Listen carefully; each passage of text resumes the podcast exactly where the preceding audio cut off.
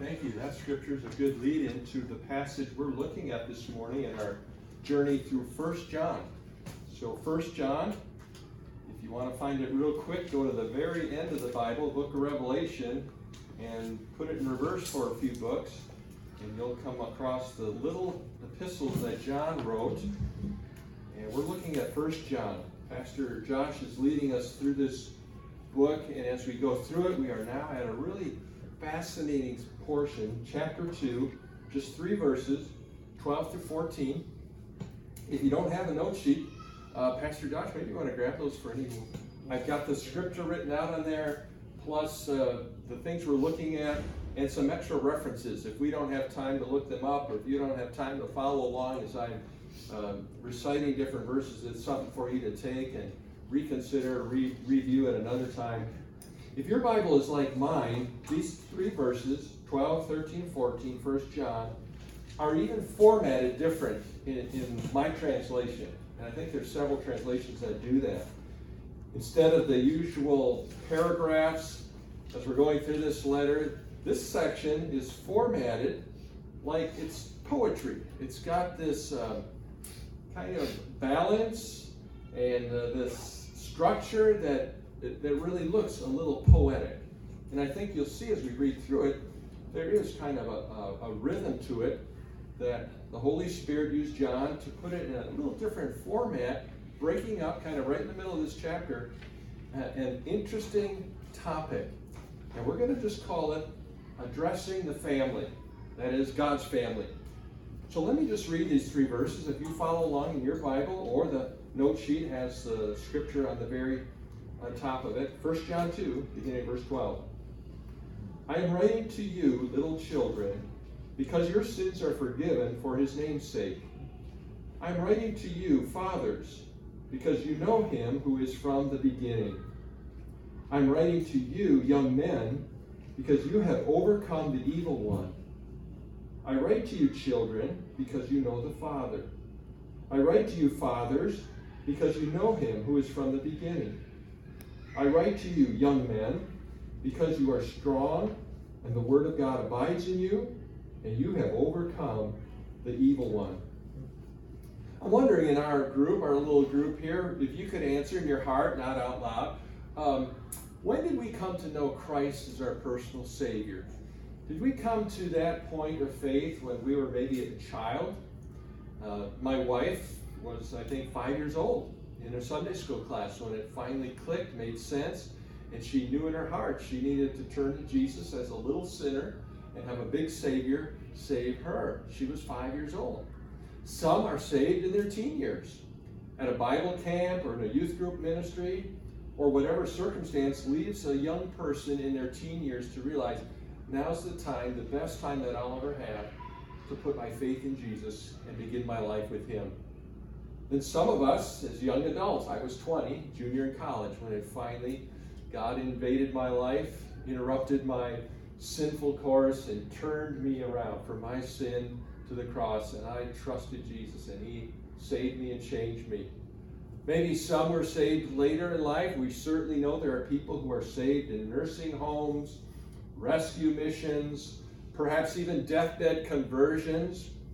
Even though we're all saved the same way, we're born again by faith in Jesus Christ, we are saved at different times of life, right? From children to senior adults.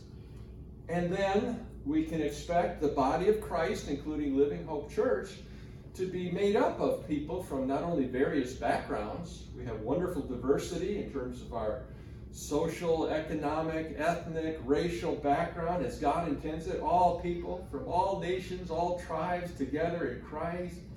But we're also a variety of people at different spiritual levels of life.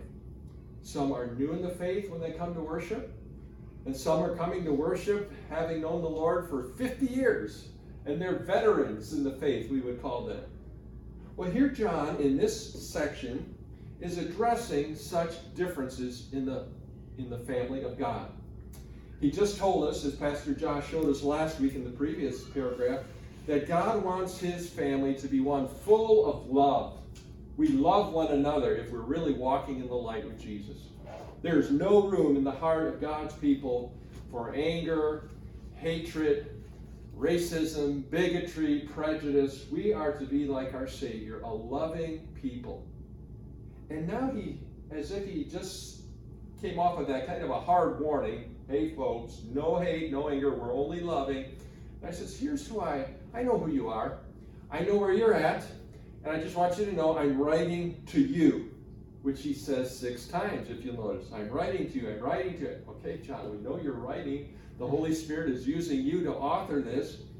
But he says, I want you to know, readers, that I am addressing you, whoever you are.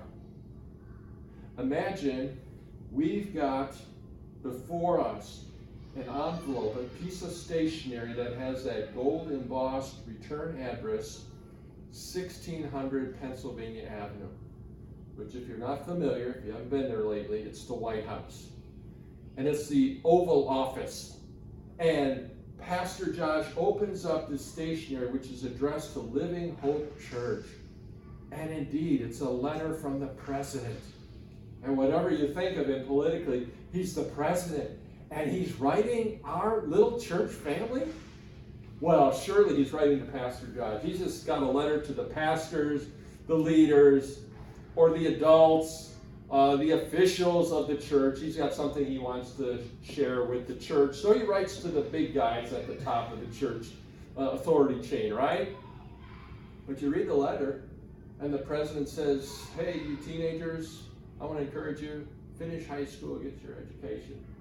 Hey, you kindergartners, finish kindergarten. Don't drop out of kindergarten. Uh, hey, you senior citizens, we're working hard to take care of you with Medicare and, and Social Security. And he goes down and maybe he even gets more specific. He names your family name, he names you personally. Now, as that letter is being read, you realize, hey, I've got to pay attention. This isn't just for the pastors. This isn't just president to pastor Josh. This is president to me and every one of us. That's what John is doing here. He's reminding us that this letter that he is writing is not just for the leaders of the church, the pastors who are feeding and leading the flock. It's not just for the, the, the, the the big shots or the veteran saints who have the most seniority in the church. There's something here for every one of us, wherever any one of us finds ourselves in our spiritual journey. And he uses these various terms. You probably noticed there's three, maybe four different terms or categories that he is addressing. And we have to understand do we take these terms referring to their biological age, their physical stature in life? Is he talking to the little children who are in the nurse or not or in the nursery and now in the gym in our children's program? And the young men are the 20 or 30 guys. Um, and the fathers are, you know, those gentlemen in the congregation who have children at home. Well, probably not dealing with the physical categories, uh, those little children may not understand or may even be able to read what he's writing. So he's not talking to the nursery and the little kids in children's church. If that were the case, who's, who's left out? If he's dealing with children, fathers, and young men, then half of the congregation is wondering, well, don't young women count? Or mothers? Or maybe not little children, but bigger children? So I, I think we can be pretty confident he's not writing to those different age groups in the church. He's using these terms to describe the various stages of the Christian life. Spiritually, the little children, the new ones in the faith. The spiritual father figures in the church, and they may be male or female. The spiritual young men or women. And we'll see how he describes those and what he has to say as he addresses the church family in its different categories. So as we go through these, friends, let's each of us look for ourselves. Say, God, where am I? And what do you have to say to me as you're addressing the church of which I am a part of? All right, let's let's go through this. He starts where you would expect him to start, little children. This is one of his favorite terms of endearment that John uses. If you go back to verse 1, this is how he opened the chapter. My little children. So he's talking to the whole church as a, as a father figure to his spiritual offspring. The word little children means quite literally a born one. A born one. It, it's about as tender a term as you can think of. It, it, we would probably call it an infant. You know, that little innocent, helpless, dependent baby that everybody oohs and ahs over and wants to pass around when that newborn is, is brought home. And Micah was, was in that spotlight just a few weeks ago. And, and John is saying, you know, in the body of Christ, my little children are just as precious, tender. My little children. I'm writing to you who have been maybe recently born. And folks, just a reminder that every one of us, every Christian, has to be born into God's family. Jesus said, Verily, verily, I say to you, except a person is born again, he cannot see the kingdom of God. Let alone get into it. He can't even see it if he doesn't have the new birth, that experience of faith in Jesus that changes a heart and brings a person from sinner to saint, from God's enemy by sin to God's beloved child, to the righteousness of Jesus that we receive as a gift in faith. We're all born ones, but some have recently been born. They're still in that, that baby stage in their spiritual life. They're starting to figure out what, uh, what's going on in this family of God that they've entered. They're starting to learn more and more about the Jesus that they put their faith in. But what does he say? How does he describe the little children? Notice, this is true of all of God's people at the very beginning of our spiritual life. When we first trust Jesus, he says, Little children, because your sins are forgiven for his name's sake. You know what a new convert knows? Even on that first moment of their saving faith, they know their sins are forgiven because of Jesus. They're not now forgiven because they went to a church, took communion, got baptized, made a promise to do better in their life, keep the Ten Commandments, put money in the offering, do a lot of good works. No, no, no. They've heard the gospel, which says, By grace we are saved through faith, not of ourselves. It's the gift of God, not of works. So they know this. Even a baby Christian knows forgiveness. Paul told the Colossians, in whom Christ we have redemption, the forgiveness of sins. Colossians 2:13. I think there's a typo in your note sheet, by the way, at that point. It should be 2:13 if you're following along.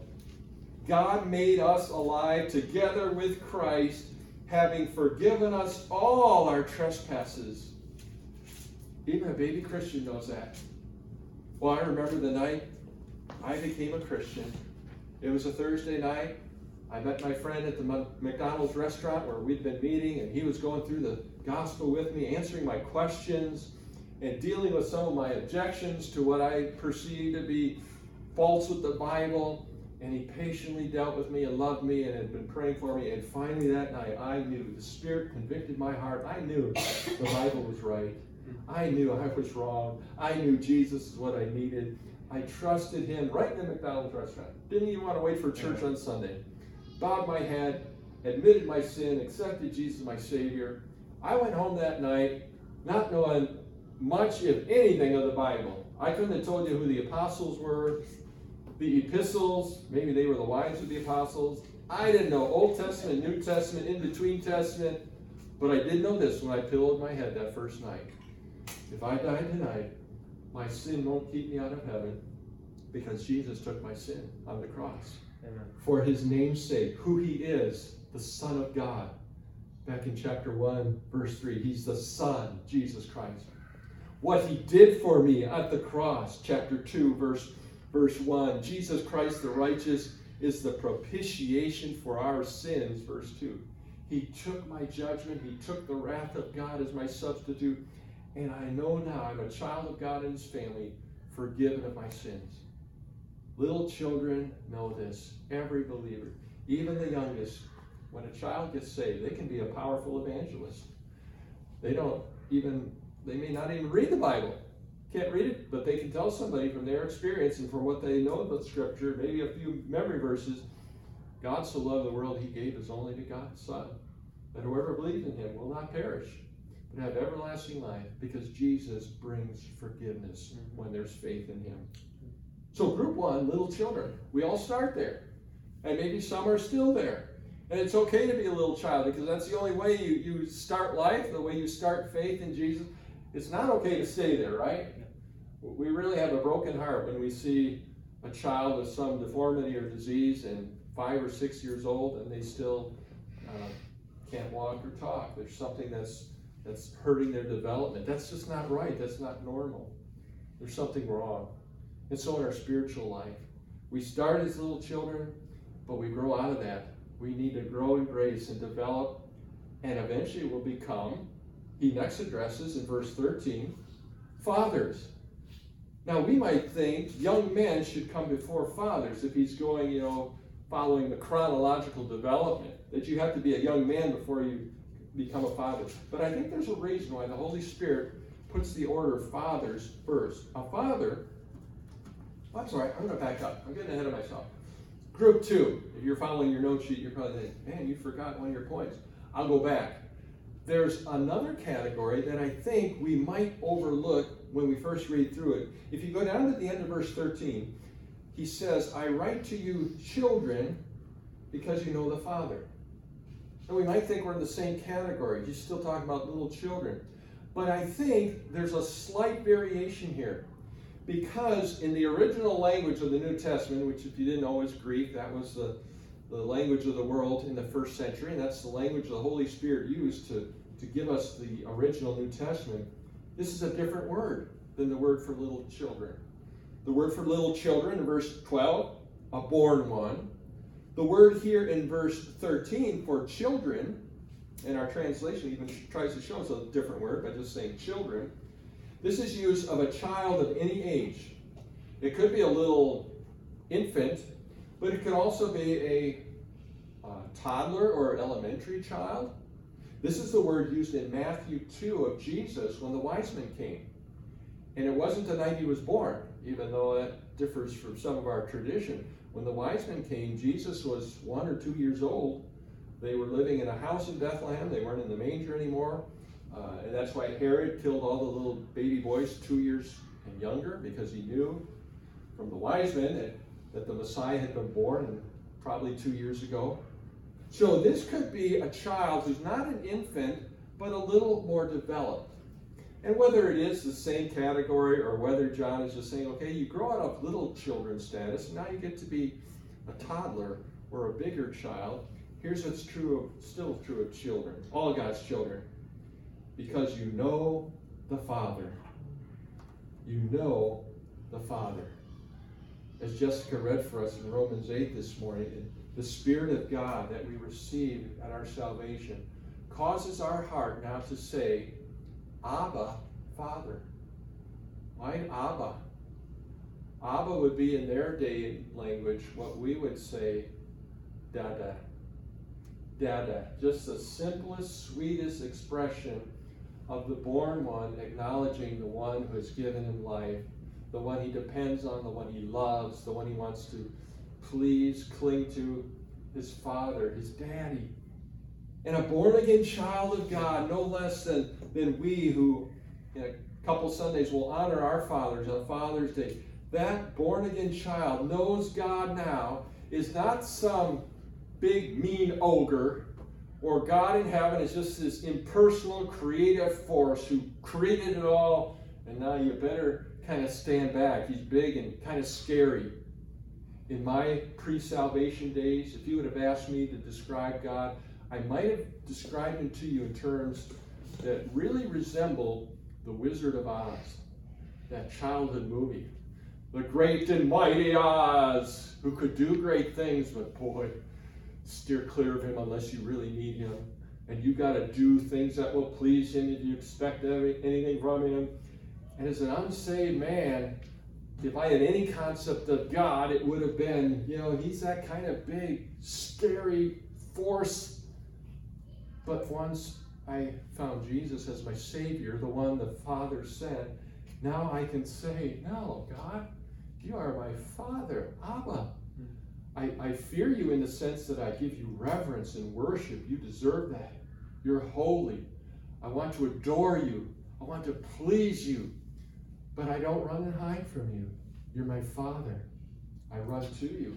I need you. I love you. Father. How did Jesus tell his disciples to pray when they prayed in the model prayer? Our Father in heaven.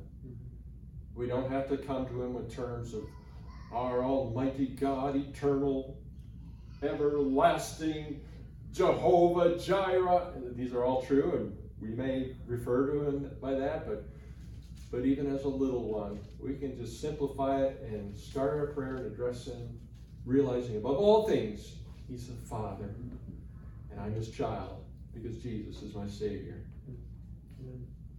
From little children to children, now let's go to the fathers.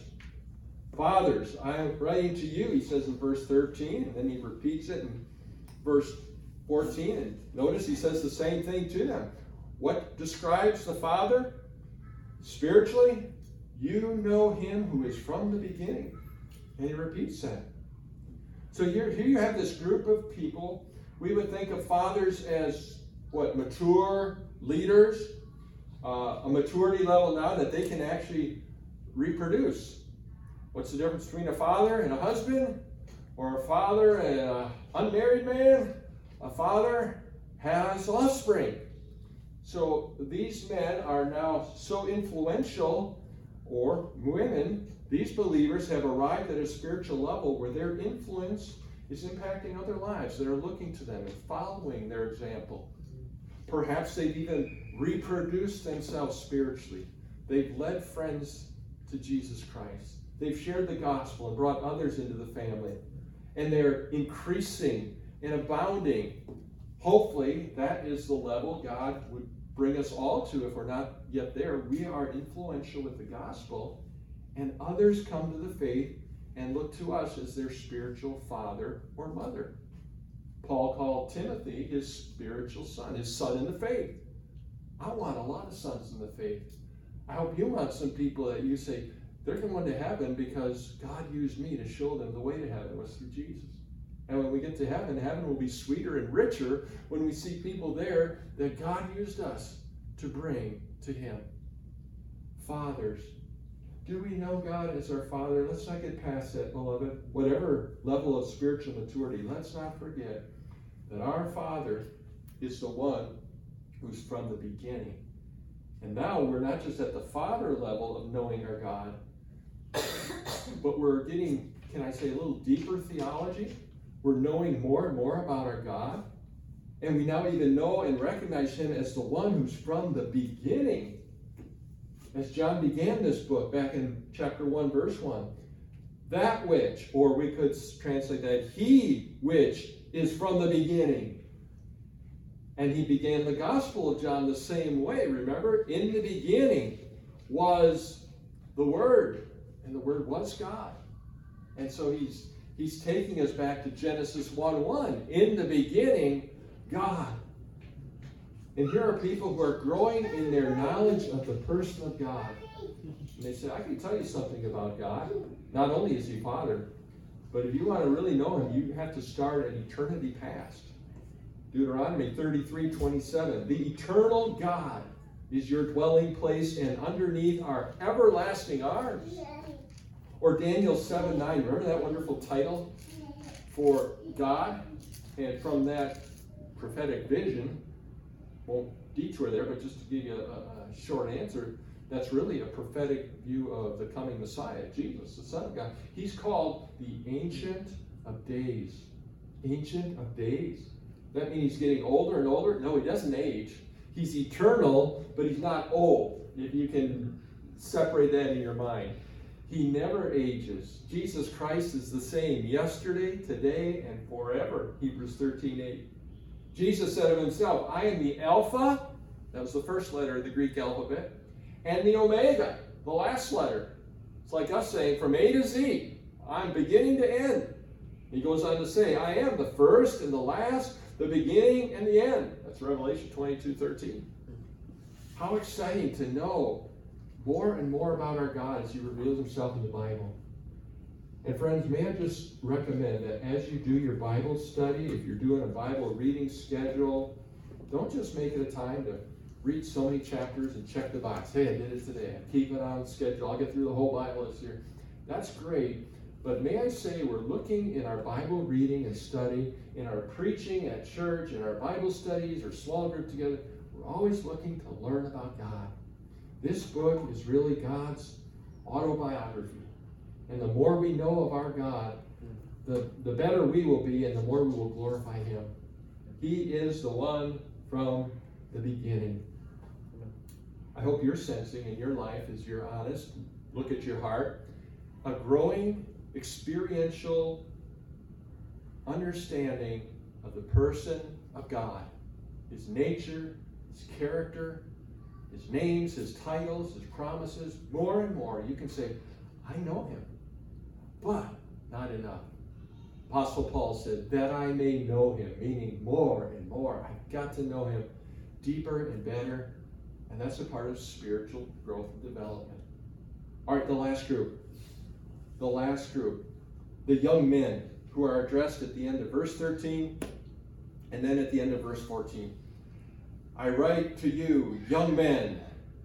What do you think of when you think of young men? What, what can we say about young men? Well, they're, they're the strong and virile ones, right? The young guys who are the peak of their life. They've got vitality and strength. Um, young men are bold, right? Confident, to say the least, bold. Young men are active, hardworking, good looking. Ladies, that would have been a great time to say amen, but, that's all right. At least our young men, you know, we, young men have it, right? So, what do we say about young men in the spiritual side, spiritual developed young men in the faith? Well, John says twice, you have overcome.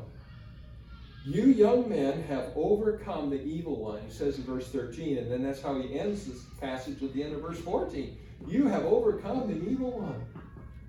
Now, what, what's that talking about? Overcoming the evil one. The evil one, obviously, the enemy of God and God's people. We call him Satan or the devil, who wants to attack God and God's people. And these guys overcome him? Wow, are they Superman saints? Are these guys like perfect? Like they achieve a level where they never have problems, they never have struggles, they've got it all together, there's sinless perfection. Mm-hmm. No, not at all. The word overcome is used here, Jesus will use it in the book of Revelation, simply to describe a spiritual state of experiencing victory in spiritual battle. Victorious in spiritual battle. Not perfectly, uh, not until we're heaven will we have perfect sinlessness.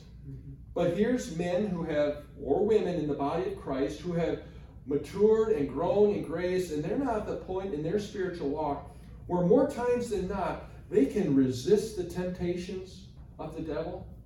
They have learned how to overcome him and all of his sneaky, devious ways to get them tripped up.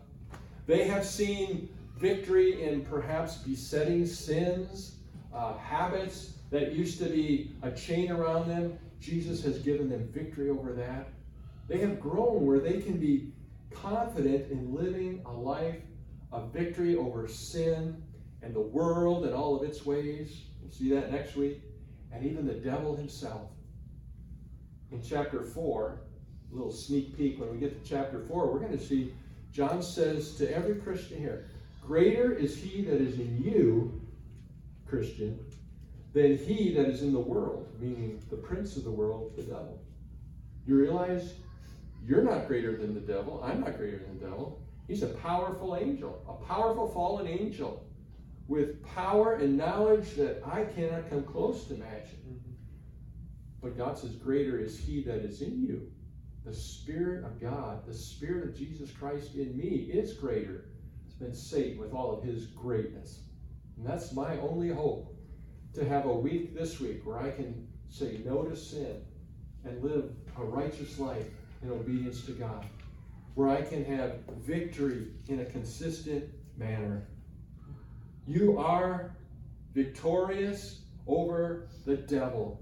You, in the body of Christ, who have matured and grown and learned how to walk consistently in the light.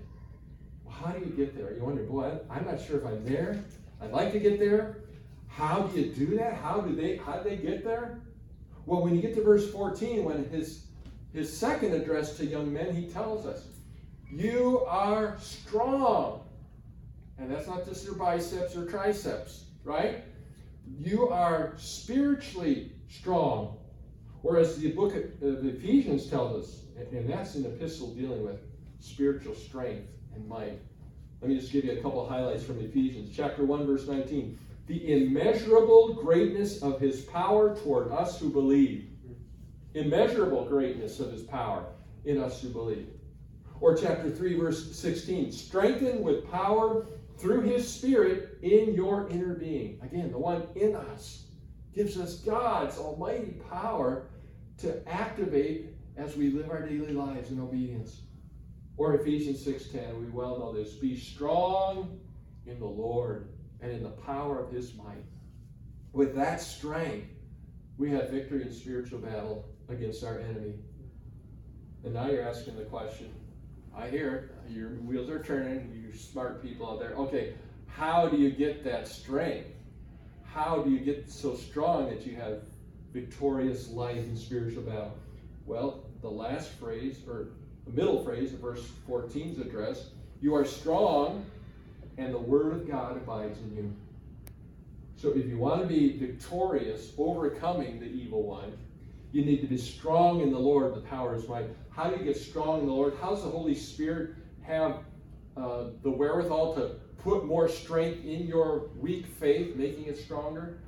It's by the intake of the Word of God.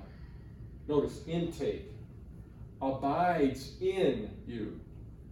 You don't just hear it or sing it or quote it. That's all right. We want to do that. Our mouths need to express what our hearts feel about God's Word. But really, it has to come from the inner man. The Word of God has to be internalized. Here's how Jesus said it when he was having victory in the wilderness against the devil. Same devil we fight, Jesus fought successfully. Remember how, how, how he did it? He said to the devil, Man shall not live by bread alone, but by every word that proceeds out of the mouth of God. And then Jesus three times quoted scripture, and the devil ran. This is defeated foe. The word of God is the sword of the Spirit that, when it's in our heart, gives us the means to say, No, Mr. Satan, I'm obeying this time. I'm loving God more than I love you or myself in this situation. I'm going to do the right thing. The Word of God internalized. Or how about Romans 10 17? Faith comes by hearing, and hearing what? The word of Christ or the word of God. The more you receive, internalize the word, the more faith grows like a muscle that's being used, uh, worked out in the fitness room. And the word is not just the written, what we call the word of God. We always think of the Bible, but let's remind ourselves, even from 1 John chapter 1, verse 1, there is a person who's called the Word. The Word of life is not the written Word, but the living Word. Or as John began the Gospel, in the beginning was the Word, and the Word was with God, and the Word was God. And then to clarify a few verses later, and the Word became flesh and dwelt among us. That God Word, that Word of life, is Jesus, the living Word along with Scripture, the written word. This internalized word, friend, is what makes us strong, stronger, and getting stronger even still, and victorious soldiers in the battles that we face in this world against our enemy. Jesus' prayer before he was, his last night prayer before he was taken and arrested, he prayed for us I hope you realize when you go through John 17, much of that is praying not just for the 12 apostles, but for the future disciples, the ones who would come to faith because of the apostles who wrote the New Testament. That includes us. And here's what he prayed in John 17 17 Father, sanctify them through thy truth. Thy word is truth. Jesus prayed for our sanctification, that is for our spiritual growth, becoming more and more holy, more and more like Jesus, growing stronger in faith, increasing in love, growing in the fruit of the Spirit, just becoming more and more Christ like in character and conduct. And Jesus prayed to the Father it would happen, and it would happen through the Word of God. So we can help Jesus' prayer be answered. He doesn't need any help for us, but we can help the prayer being answered by giving the Holy Spirit the means of sanctification. Giving the Holy Spirit more opportunities to show our mind and our heart what's in the truth of His Word. And that's how we grow. Well, the clock is covered, so I can't see where I'm at, but uh, I'm guessing, yeah, we're at that time. We need to land the airplane. So let, let me just close this way. Do you see yourself in this passage as we went through this, this section? Do you see where you would be addressed by the apostle if he was writing Living Hope Church, as he wrote all believers in First John? Some are new in the faith, and that's okay. That's all right. That's where we all start. That's that's wonderful. Praise God. It's the only way to get into the family, starting as a little child. And then we learn how to walk and talk.